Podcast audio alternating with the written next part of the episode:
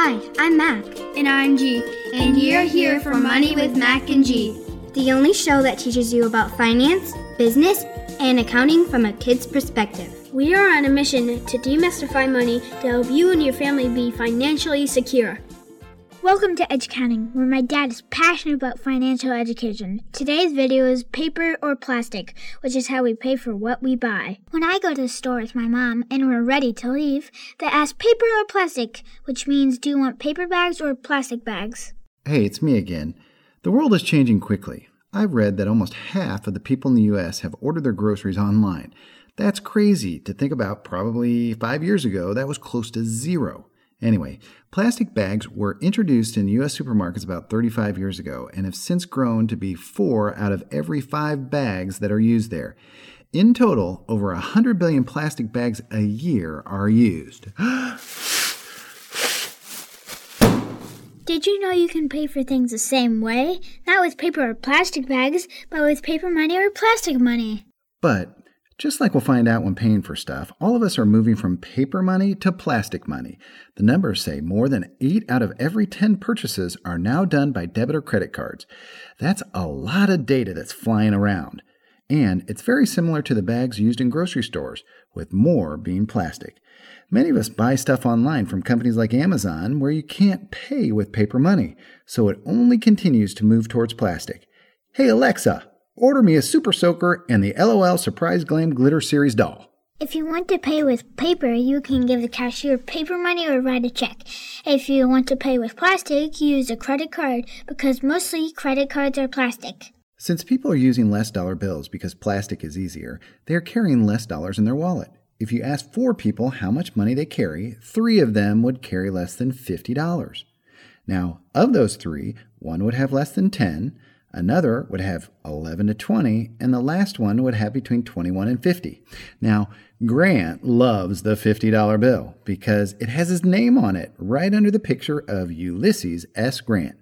Ulysses was a president and general during the Civil War, and they said he had a talent for taming horses. Hey, I probably walked around half the time with no money whatsoever, but paying with cash makes it more real as you can see the actual money coming out of your hands. Paying with money is easy, but when you pay with a check, it's a piece of paper that you write your name and number on it and then sign it. It has numbers at the bottom too. Children may never have to write a check, as few people write them today. But when checks are written, they are usually for bills like paying your internet or your trash removal. They're sent through snail mail. You know, the one that goes in your mailbox by the street. When I lived in Switzerland 20 years ago, I could pay my bills at a machine located at the bank. Each bill had this funny looking black and white splattering on the bottom that the machine looked at, and it could tell how much needed to be paid and which company to send it to, all electronically. Then, bing, it was paid. It was like magic. Abracadabra. Remember your bank account? Well, the store takes the check and looks at those numbers, which are the bank and your account number. The store sends it to the bank, who takes the money out of your account. It's super easy. Your check has numbers on the bottom, which are like an address. Just like your house has an address of, say, 123 Main Street. It's called a routing number. I'm so lost. Which way did he go? When going to the store or your grandmother's house, you use the address and take a route to get there. You'll go down this street, turn left, then that, turn right.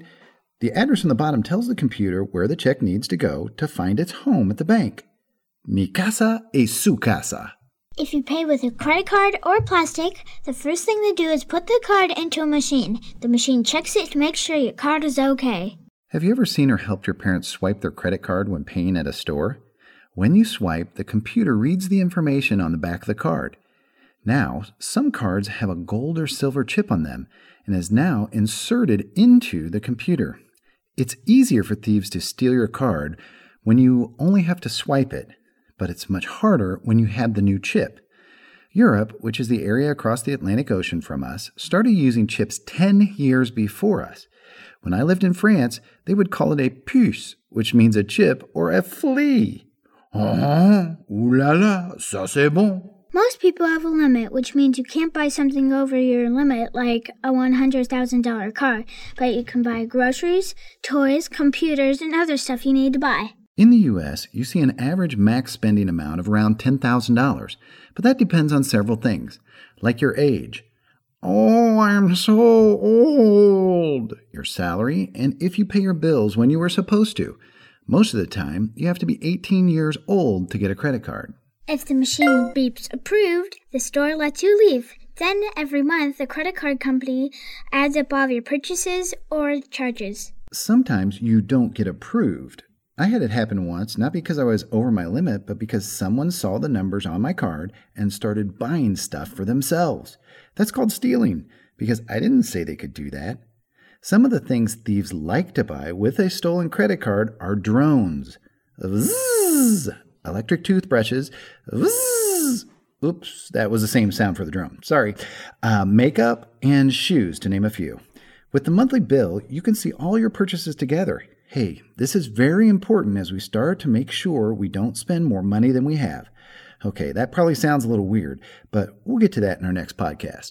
You can then write one check to pay for everything you purchased on your credit card instead of a check each time you go to the store. You can write a check, or you can tell the credit card company to simply take the money each month from your bank account. So, why does someone get a credit card? Because it's simple swipe, bing, done. Then you go to the next store. Plus, many places online will only take your order if you have a credit card. Plus, you can get huge benefits by having a credit card. Every time you use your credit card, you can get points, which allows you to get money back free. Free airline flights and free hotels for a free vacation. Aloha, yay! Or other free stuff. It can be huge. I went back to Spain this year with Mac and G and the family. I had our hotels and two flights paid for free with the points from my credit card.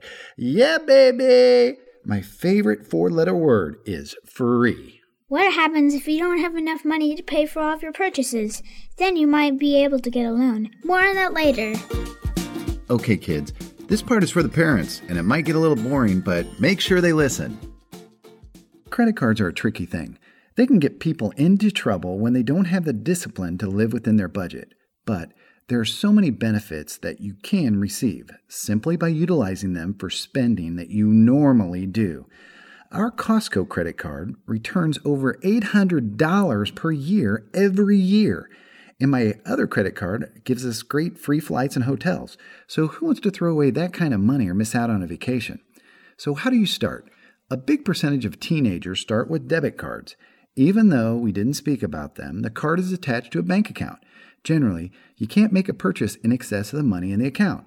There are various cards out there in which a parent can set limits on spending. The card also allows access to cash, which can be done without a fee. Credit cards, on the other hand, generally charge a fee to take out that cash, and sometimes you really do need access to it. Credit cards usually require the holder to be 18 on their own. Some cards are designed for teens and can be started a little earlier, but not by much. However, you can get a card earlier if you put them as an authorized user on your account. A benefit of having a card is that it starts to build credit history for your child. However, it has risks. If there are any credit issues from you or your child, that could affect both of you.